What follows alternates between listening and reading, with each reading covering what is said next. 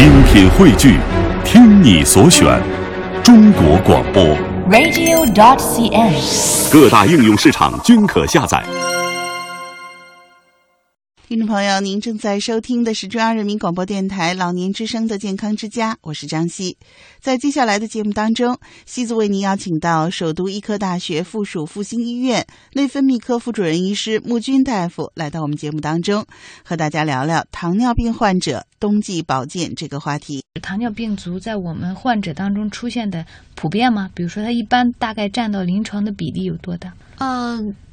这个精确的比例我没有太记住，嗯啊、没有太记住。那么这个相对来说，嗯，糖尿病合并糖尿病的周围神经病变和血管病变的病人是很多的，嗯当然真正破溃的病人要相对的少。嗯，所以我们最关键的问题就是预防，嗯预防糖尿病足的发生。这时候预防的话，比如说我们患者自己啊，能做哪些工作，能够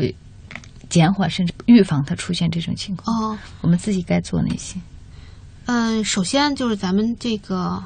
天儿冷了，嗯病人这个因为有血管神经病变啊，他的感知要差一些。而我们到冬天以后呢，他穿的鞋是会肯定是找那相对比较暖和的，嗯啊，那个鞋呢要注意别太紧，还有呢就是别太硬，嗯啊，就是从这个鞋上。还有呢，就是我刚才说了，咱们容易出现这种皮肤的真菌感染呐、嗯，这些问题。那么呢，就是嗯，尽量勤换这个袜子，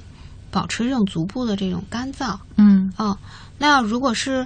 嗯剪指甲、剪脚指甲，尤其是老年人眼神儿不太好了，要不然就是让家里人帮帮忙。如果自己剪呢，尽量不要把这个脚指甲剪成这种弧形，嗯要尽量平着剪。嗯，平着剪呢，因为你这剪的太两边抠下去以后，它容易出现这种甲沟炎哦啊，这个容也容易出现这个是一个炎症的一个诱因吧。嗯，那么要如果因为有时候我们很多时候病人是这种糖尿病足是怎么来的？嗯是比如穿的鞋不合适，时间长了，咱们说长那个鸡眼，耳膜对，长出嗯。鸡眼来，长出鸡眼呢，有的病人自己就去抠，他自己抠吧，他这个自己神经病变嘛，他感觉又不太清楚，他抠的他不疼，他就使劲去抠啊，去剪，甚至有真有病人把自己这个 挖一个洞出来的，哦，嗯，对，本身的就是感知不太灵敏，对，对，啊、所以就是一旦出现这种情况啊，你不不要自己去那个什么，要不然咱就找专业的，呃，去修修一修啊。还有这种比如死皮呀、嗯还有那个有时候它足跟儿有的是特别干燥，年纪大了对，以后容易干裂，对嗯干裂。那这个呢，就是一个是抹油，还有呢就是咱们有很多这种足跟儿的这种干裂啊，实际上是合并了真菌感染的。嗯嗯，可以到皮肤科去看一看。就说有时候我们不是皮肤科医生，但是就说我们收入院的病人，一看病人那脚全是那种干裂的、白白的，啊，那个其实它是合并真菌感染，我们也能看出来。嗯，所以自己要如果脚裂得特别厉害，嗯，就去让那个皮肤科医生去看一看，嗯给予适当的治疗，也可能就破的，呃就是这个干裂就没有那么厉害了，也预防了这种糖尿病足的出现。嗯嗯嗯听众朋友，您正在收听的是中央人民广播电台老年之声的健康之家，我是西子。今天节目的嘉宾是首都医科大学附属复兴医院内分泌科副主任医师穆军大夫。穆军大夫跟我们聊的是糖尿病患者冬季保健这个话题。是不是我们这个适当的运动，就是脚啊多动弹动弹，或者是多自己按摩按摩，嗯能呃加速它的血液循环啊，能预防这种糖尿病足呢？对，这个运动实际上是在我们呃糖尿病的治疗里头，就是搁在那儿的嘛。嗯啊，就是就是就是其中的一项。嗯运动实际上我们一直是很提倡的。那么运动确实对足部的这个血液循环是有一定的好处。嗯但是呢，就是运动的过程当中呢，要注意，就说不要那个，嗯，找一些不平坦的，呃，那个或者工地啊这些。我们确实有病人就是隔着鞋扎钉子的，哎呦，扎了钉子自己不知道，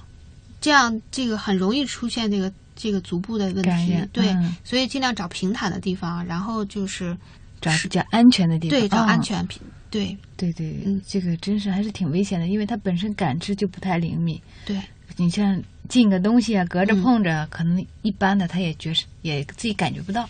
对了，还有一个足部的这个就是糖尿病预防糖尿病足这块儿，还有一个老年人容易去做的事情嗯，就是热水袋。哦，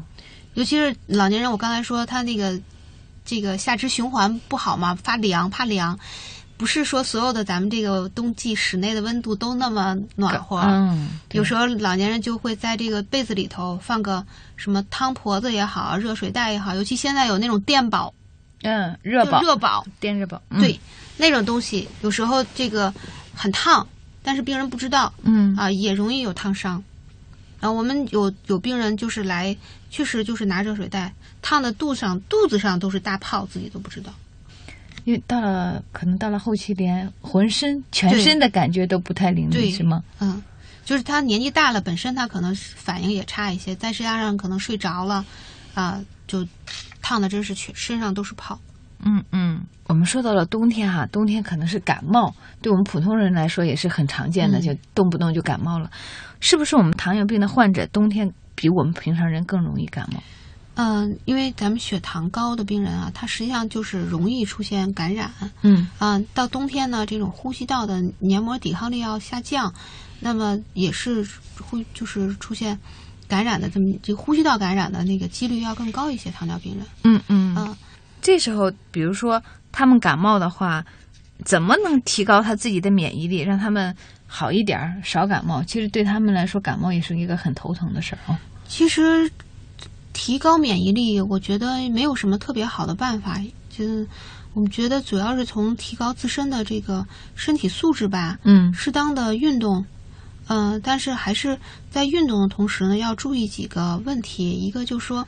天儿冷了，嗯，尽量不要在那种大早晨温度比较低，或者说晚上这个天已经黑了，咱们这个北方嘛，冬季的昼夜温差还是比较大的。嗯啊，那还要运动的话，尽量还是在这种阳光明媚的时候啊，这个上午或者下午啊，阳光好的时候去运动。嗯嗯嗯，再一个呢，就是嗯，除了增加这个抵抗力，靠运动增加抵抗力呢，我们可以就是说尽量少去一些人多的，就是公共场合，啊，要如果说去的话，或尤其是咱们现在空气污染也挺严重的，这可能都会诱发这个呼吸道的这个疾病。对，要出门儿或者去公共场合，可以戴个口罩。嗯嗯。比如说，您给我们讲一讲这个糖尿病人他本身的他为什么免疫力差，比我们平常人是不是他的更没有免疫力更少一些？他呀，实嗯际上是这样，就说，嗯，糖尿病人没有说额外格外的免疫力就是特别差，嗯他实际上这种容易感染啊，也跟嗯血糖高有关系。那比如说血糖高不高的病人，其实他跟正常人其实是一样的。嗯那么血糖高，咱打一个嗯特别通俗的这么一个比方，嗯就是细菌病毒也爱吃糖。嗯嗯嗯，就说你在有糖高的这种环境下，它这个细菌的这个生长啊、繁殖啊，会会比较快。嗯，更容易生对，长，更容易。对黏膜抵抗力它就也差一些。嗯嗯，这时候比如说我们预防的话，对他们来说，你着重提醒的有哪些？就是像刚才我说的，一个是你靠呃增加一些运动嗯啊、再一个呢就是少去人多的地方。嗯那么出门的话，可以戴个口罩。嗯嗯，这时候你建议他们冬天，比如说为了嗯提高免疫力，吃一些保健品。嗯、我觉得这个保健品有必要吗？就像我刚才说的，如果是血糖控制挺好的病人，他并不比一正常人格外的说体弱什么的没有，嗯。所以我认为没有必要吃一些这个保健品，尤其是咱们现在国家保健品比较繁杂哈，嗯，对，市场还是比较那个不太明确哈。对，嗯认证啊，管理还是，比如说这冬天的时候，可能我们的血糖会比嗯夏季啊、秋天要高一些。这时候自己要是查血糖的话，在家里有哪些注意事项？比如说，一般什么时候建议大家查一查？查的时候要要注意些什么？嗯，冬季嘛，咱们刚才说血糖可能容易高，嗯所以呢，这个活动量减少和进食量增多的时候，那我觉得测的次数应该稍微多一些，嗯起码每周呢应该测一次。我说的这一次实际上是指这一天，嗯尽量都能测到。当然，不见得非得你这一天都得守着这血糖仪，把早中晚餐的空腹都测。但是你起码在这一周内，你把三这个病人能把三餐后两小时和空腹的都能测到最好。嗯，各个时间点都照顾到对。对对，看一下，就说我在冬天冷了，我活动少了，嗯，可能不自觉的会多吃两口的情况下，血糖是不是有波动，及时能够发现。嗯，这时候比如说要有波动大的话，应该去看医生吗？呃，当然了，我觉得降糖药还是尽量不要自己调。嗯。啊、因为嗯，这个降糖药物啊，它还是会有一些，比如低血糖啊这些副作用。那么有时候病人呢在家，就是他默认为说啊，我吃一片儿不行，那我就吃两片儿，但实际上他可能只适合加半片儿，嗯嗯，对吧？嗯。啊、所以这个还是征求医生的意见比较好。对，冬天说到了查血糖哈，比如说冬天可能，嗯，大家天儿也冷，外边有时候下雪啊，可能下雨啊，的路也比较滑，嗯大家动弹的比较少。这时候，比如说我们要进行运动的话，你建议他们一般怎么运动好？运动的时间啊和量有多大？嗯、像刚才咱们说的，就是还是希望他能够在白天嗯啊、气温升高以后去运动吧。嗯啊、运动呢，咱们一般来说主张是餐后一小时以后开始运动。啊、那么运动的量呢，如果体力比较好的话，我觉得半个小时到一个小时这块儿也不用太多了。嗯嗯嗯，如果体力不好呢，尽尽量能够